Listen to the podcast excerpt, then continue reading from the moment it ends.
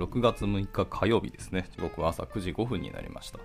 昨日は なんかいろんなニュースが飛び交いまくってですね、ツイッターの僕らウェブ業界の人たちは話題になってましたね。あのクックパッドさんのあの大量レイオフの話だったりとか、河野大臣のあの住所問題ですね。住所を、まあ、AI を使って一発でこう自動化できるみたいな、そんなことできるわけないじゃんみたいな ツイートだったりとかで本当に話題になりましたし、えー、と今日のですね、深夜、午前2時ですね、からあの WWDC の23の発表があったりとかですね、もう話題だらけだったんですけども、まあ、寝不足な方もいらっしゃると思いますけど、はい、今日もまた頑張っていきたいと思います。はい、おはようございます。夢見のキースこと桑原です。では、本日も朝活始めていきたいと思います。えー、本日は、まあ、タイトルあります通り、ちょっと技術というよりも、あのー、まあ、いわゆるモチベーションのところですね、ソフトスキルといいますか、まあ、意欲のお話をちょっとされている記事がありましたので、はい、読んでいきたいと思います。これはあのですね、あの弊社と、あの弊社が業務提携しているガウディさんですね。の、えー、お二方が話をされる。弊社の、えーと、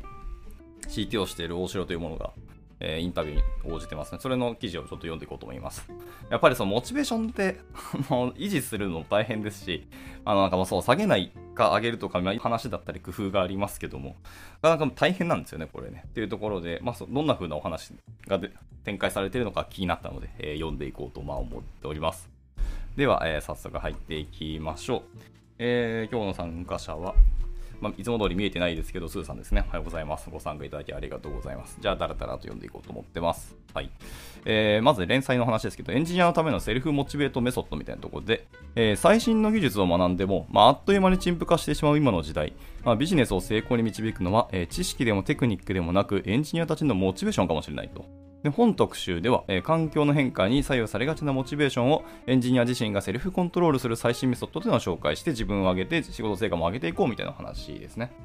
はい。じゃあ、えー、本題に入っていきましょう、えー、開発業務に慣れていくほど日々の仕事をこなすようになってしまうケースっていうのは少なくない。チームを率いるリーダーにとってエンジニアたちのモチベーションをいかに上げていくかっていうのは重要な課題の一つだ。そこで今回はエンジニアのモチベーションの重要性に着目をし、フレキシブルなワークスタイルの導入や手厚い学習支援をしている2社の話を聞いてみよう。インタビューに応じてくれたのは、ウェブサービスの内製化支援事業を展開する夢見の CTO 大城信孝さんと、ブロックチェーン技術を活用した Web3 時代のファンプラットフォーム、えガウディファンリンクを提供するガウディでエンジニアとして働く、佐藤祐介さんですかね。はい。の2人さんですと。で、2人の話からは、エンジニアのモチベーションが高まる組織のヒントのみならず、エンジニア自身がセルフモチベートスキルを持つべき理由っていうのが見えてきましたよと。はい。えちなみに、一応今回のそのターゲットとなるお二人の、えー、軽く自己紹介もされてますね。えっ、ー、と、まあ、株式会社夢見最高技術責任者 CTO の大城信孝さんですけど、沖縄出身で2012年に上京し、サーバーサイドエンジニアとして経験を積んだ後、まあ、16年に夢見に入社したと。で、現在はリードアーキテクトとして、主にシステムのアーキテクチャ設計バックへの、実装を担当しています。まあ、21年5月に CTO ね、で、あるべき夢見のエンジニアリングについても第一声を上げる役割というのが担っています。で、もう一人、株式会社ガウディエンジニアの佐藤祐介さんです。この方は2016年、大手通信会社に新卒で入社し、大手金融グループ向けのシステム開発だったり、ブロックチェーンを活用した新規事業開発にインフラエンジニアとしてまあ従事をしたと。で、その後、スマートロックを扱うスタートアップでバックエンドやモバイル開発、アプリチームのマネージャーを経験し、22年よりガウディにジョイン。現在はバックエンドの開発を中心に担当されているというところで、では早速本題に入っていきましょう。えー、モチベーションによってエンジニアの行動はポジティブに変化するという話からです。えー、夢見もガウディもエンジニアがモチベーションアップできる環境や制度作りに力を入れているというふうに聞きました。まあ、具体的にどのような取り組みをされているんでしょうか。え、まず大城さんがですね、え、夢見では導入している制度や仕組みの詳細を社外に向けても公開しています。例えば、給与自己決定制度はモチベーションアップに対する取り組みの、え、重要な柱ですと。エンジニアのモチベーションを下げる要因の一つとして、成果が評価に結びつかないことがま考えられますが、自分自身で給与の額を決められる制度があれば、その要因を排除できる。え会社への貢献度と評価のズレがなければ、え納得感を持って仕事に取り組めるし、いろいろなことにチャレンジして、より高い成果を出そうというモチベーションにつながります。またメンバーの成長をサポートする制度として学習に必要な書籍代やセミナー参加費など会社が全額負担する勉強し放題制度だったり、まあ、営業時間中の副業を可能とする副業し放題制度などもありますと。まあ、夢見のプリンシパル、まあ、基本原則というところに、まあ、自立自学自責っていう言葉があります。まあ、エンジニアは自ら学び成長することが大前提ですと。会社はそれを応援するという、まあ、スタンスでやっております。で次いで佐藤さんですね。えー、ガウディならではの特徴的な仕組みとしては、えー、代表選挙制度というのがあります。弊社は UI、UX、エンジニア、デザイナーなどの職能ごとにチームが分かれていて、まあ、それぞれに代表がいますと。そこで定期的にチームメンバーからの投票を実施し、熟議をもとに、え現在の代表が継続するか、投票で選出された候補者に交代するかっていうのを決める仕組みですと。自らの職能のリーダーを民主的に選ばれるのがメンバーも人生に納得感を得ますし、えー、自分が代表のモチベーションを目指すこともできるというところで、まあ、モチベーションアップにつながりますと。これなかなか面白いですね。また、えっと、関連記事として、給与はいいね、意思決定者は選挙で決める Web3 企業ですね、の、えー、ガウディの急成長を支える DAO× 実験文化っていう別の記事のリンクも貼られてるんで、まあ、興味ある人は見てみてください。これも面白いですね。給与いいねなんです。まあ、うちと結構似てるなというところ、各それぞれの組織の代表を選挙で決めるっていう、この仕組みなかなか面白いですね。まあ、皆さんが誰を評価してるとか、まあ、評価してるポイントは今は何なのかっていうのが結構リアルタイムで見えてきたりするっていうのがすごく面白いですね。で、まあ、交代するってことは別に前任の人が、えー、と能力が下がったとか、後任の人の方が能力が高いとかいうわけじゃでもないと思いますね。時代背景もあったりとか、えー、いろんな貢献度合いとかもあったりしますし、まあ、タイミングもあったりとか、あえて意図的にこの人を、え、表に出すことでみたいなブランディングの話もあったりすると思うんで、まあ、いろんな背景があって代表が変わると思いますけど、でもそれを民主的に選べるっていうのはすごくいい話だなと思いました。でまた、え、全社的に学習やインプットを支援するエンパワーデイという制度があり、毎週水曜の午後は新しい技術を学んだり、普段の開発ではなかなか取り組めないことにチャレンジする時間となっています。それぞれが習得したナレッジを他のメンバーと共有する場面もよくありますねと。個人がインプットしたことを積極的に発信し、まあ、現状を改善してより良いものを生み出していこうとする活動がまあ非常に活発な会社だと思いますと。これもまた面白いですね。エンパワーデイですね。弊社も10%ルールとか20%ルールって言って、まあ1ヶ月のうちに10%もしくは、え何ヶ月だっけ ?3 ヶ月の間に20%だっけ？みたいな制度があって、まあ、その時間自分の自己検査に使ったりとか開発に使ったりもできますけど、えー、その時間とかいつ使うかっていうのは皆さんの、えー、個々人の意思決定にお任せをしているっていうのが夢見なんですけど、まあ、結果、えーと、10%ルールの確か利用率ってそんな高くなかったっていうのを噂で聞いたことがあって、まあ、ちょっと実態すいません、僕は把握してないんですけど、逆にこうやってガウディさんみたいにもう水曜日の午後っていうのを、もうそういう制度というか、これ多分、ほぼルールに近いんですかね。わかんないです。制度っていうことは使えるものなのか、それとももう決まったルールなのか、ちょっとこの記事からで読めないですけど、もう最初からこのカテゴライズで、この曜日のこの時間は、あのインプットの時間ですよっていう風にある種定めてしまう方が必ず使うし必ず勉強するところにつながるのでこれ会社として制度に取り組んでるのはすごくいい話だと思ってた次第ですね。これなんか真似したくなりましたね。やっぱその自由意志に任せると皆さんやっぱ仕事の方にガンガンコミットする可能性があるなというふうに思ってたりして、まあ、特に弊社みたいにクライアントワークの会社だとやっぱりお客さんがいてお客さんの納期とか、あの、要望とかあったりするので、まあ、それに対応すると、結果的には、え自己検査を後回しにするみたいなところが、やっぱどうしても出てくるので、あの毎週水曜日の午後みたいにちゃんと決まってしまう方がある種やりやすいかもしれないなと思いました。はい、えー、で続いていきましょう。えー、両者ともユニークな制度を導入している印象ですけど、まあ、なぜ会社を挙げてエンジニアのモチベーションに投資をしているんでしょうか。で、まず大城さんからですけど、エンジニアのモチベーションっていうのは会社の成長やプロジェクトの成果に大きく影響するっていうふうに考えているためです。仕事に対するモチベーションが上がれば、能動的にタスクをこなしたり、周囲と積極的にコミュニケーションを取ったり、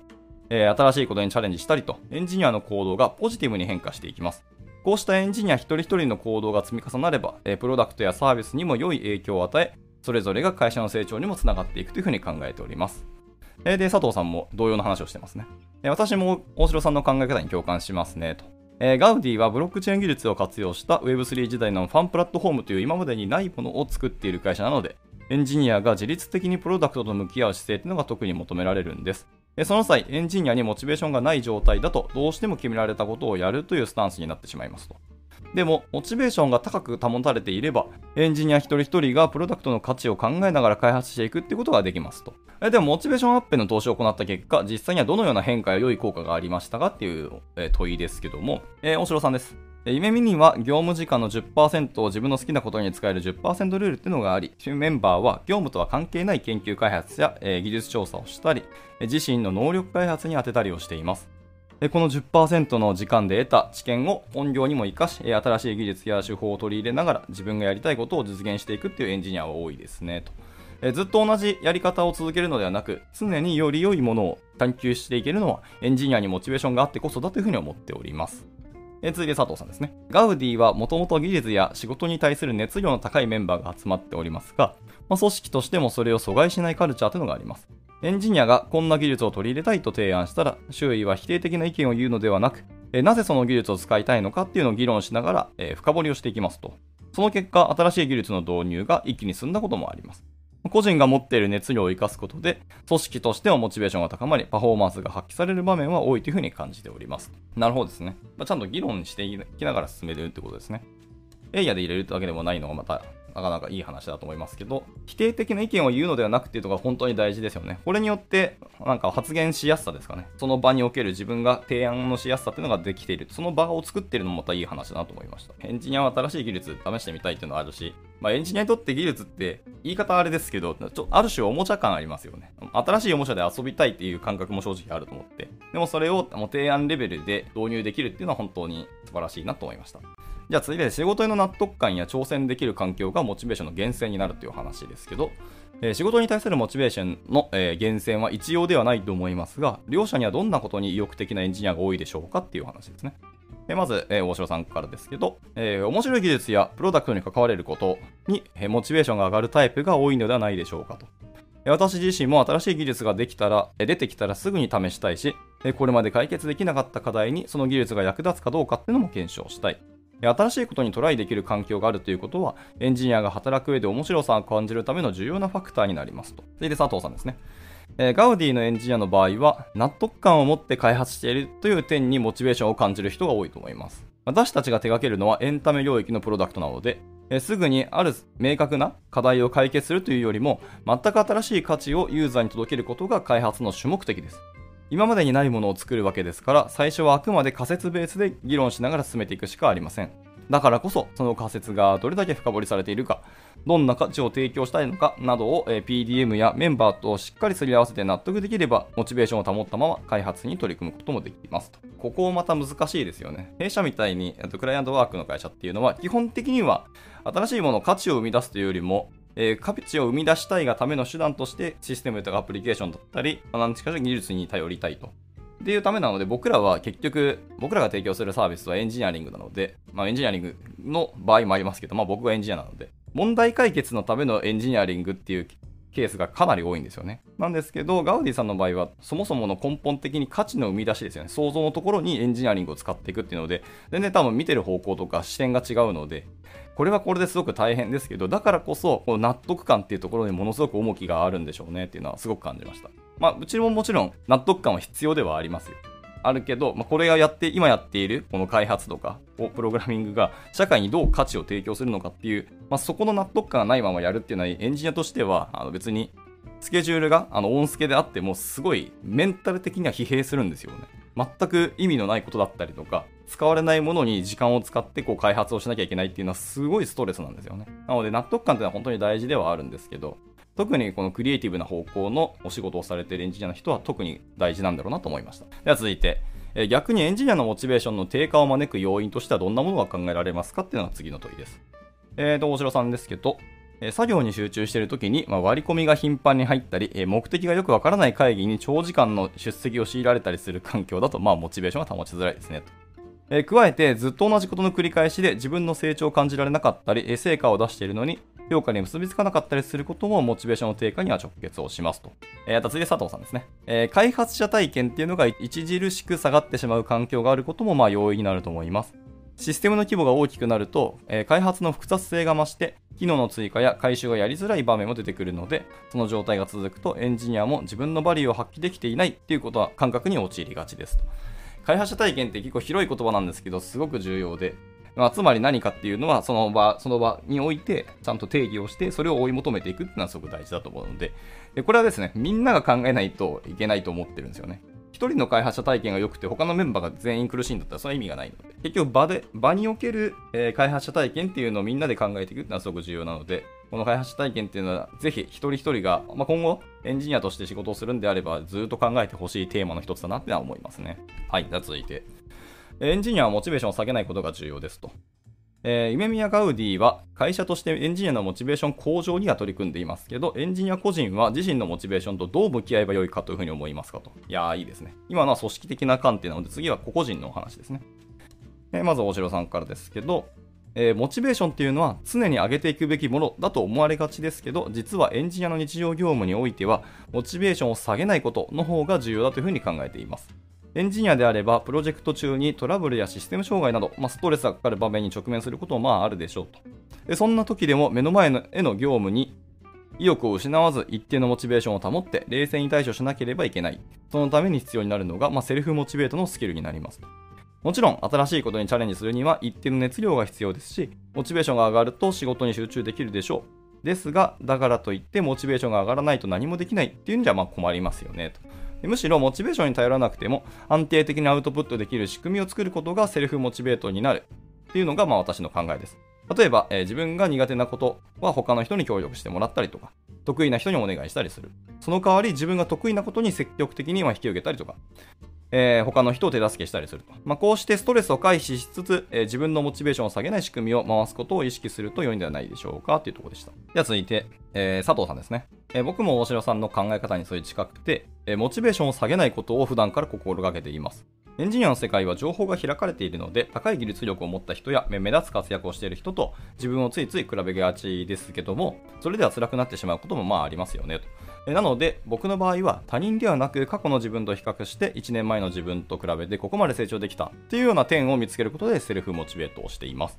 ガウディのメンバーにもセルフモチベートの方法を聞いたら、えー、現在の自分を将来なりたいエンジニア像にたどり着くまでのステップというふうに捉えることで、モチベーションをコントロールする人もいれば、え逆になりたいエンジニア像を長期的に追いかけていると、えー、飽きてしまうので、まあ、あえて理想を自分の身近なところに置いて、えー、理想と現状のギャップを埋めつけるってことで、えー、達成感を得るという人もいました。人によって、まあ、何をどう感じるかっていうのは異なるので、えセルフモチベートの方法も自分に合ったものを作り上げていくっていうことが大事だというふうに思っております。で続いて、えこのセルフモチベートスキルの有無で将来のキャリアにも差が出るというふうに思いますかっていう問いですね。はい。こちら佐藤さんからですね。まあそう思いますと。セルフモチベートのスキルっていうのは、エンジニアとして長く活躍していくために必要なものです。テック業界は他業界に比べて、まあ、環境変化が激しく、新しい技術も次々と登場します。セルフモチベートできる人なら、新しいものを自ら学び取っていく好奇心や活力を維持できますし、そこから得たインプットをエンジニアリングに活かしてより良いものを作っていけるはずです。でも、セルフモチベートできない人は学びを得られず、環境変化の中で埋もれてしまうかもしれません。これだけ技術の進歩が早いと、まあ、10年後や20年後っていうのはエンジニアの仕事も今とは大きく変わっていると思います。まあ、それでも、えー、セルフモチベートできる人ならば、自分をアップデートしながら長く活躍できるんではないでしょうかと。えー、そして大城さんです。私も、えー、セルフモチベートのスキルがあるかどうかで変化への対応力に差が出るというふうに思っております。えー、来年どうなっているかも、えー、予測がつかないほど先が読めない業界ですけど、まあ、自分自身をモチベートできれば変化を恐れるのではなく楽しむことができる。どんな変化が起こっても前向きに受け入れながら自分のキャリアを伸ばしていけるはずです。というところでこの記事は締められておりました。はい。いかがだったでしょうか？なかなかモチベーションに関するいろんなお話が出てて面白かったですね。まあ、切り口もいろんな角度があってよかったんですけど、まあ、そのガウディさんの、まあ、やっぱ社内制度が僕はやっぱりすごく興味関心ができましたね。まあ、弊社とも似てるところもあれば、全然違う観点で作り上げていた設計だったりするのもあってですね。本当にいいなというふうに思いましたし、なんか真似したいところはやっぱりあるなと思いましたので、やっぱこうやってですね、いろんな情報共有をするっていうのはやっぱすごく大事な話で、やっぱいろんな会社さんとこういう情報共有しながら、単なる共有し合うんじゃなくて、これをやっぱ外に発信するってとこですね。あのそれは結局、会社としてのブランディングにもなるし、お互いの知見のあの学び合いにもなるので、お互いにウィンウィンでしかないんですよね。なので、ぜひぜひ、もう皆さんもやっていただきたいし、いろんな記事今後もしっかり読んで、あの、キャッチアップをしていきたいなっていうところです。はい。というところで、じゃあ本日の朝活はここで締めたいと思います。改めまして本日は、スーさんと、兄貴さんと、そして、ペイシュンさんですね。ご参加いただきありがとうございました。はい。まあ明日もなんかゆるーく読んでいきたいと思いますので、えー、ご興味あれば参加してみてください。ではですね、火曜日、今日も一日頑張っていけたらなと思います。それでは終了したいと思います。お疲れ様でした。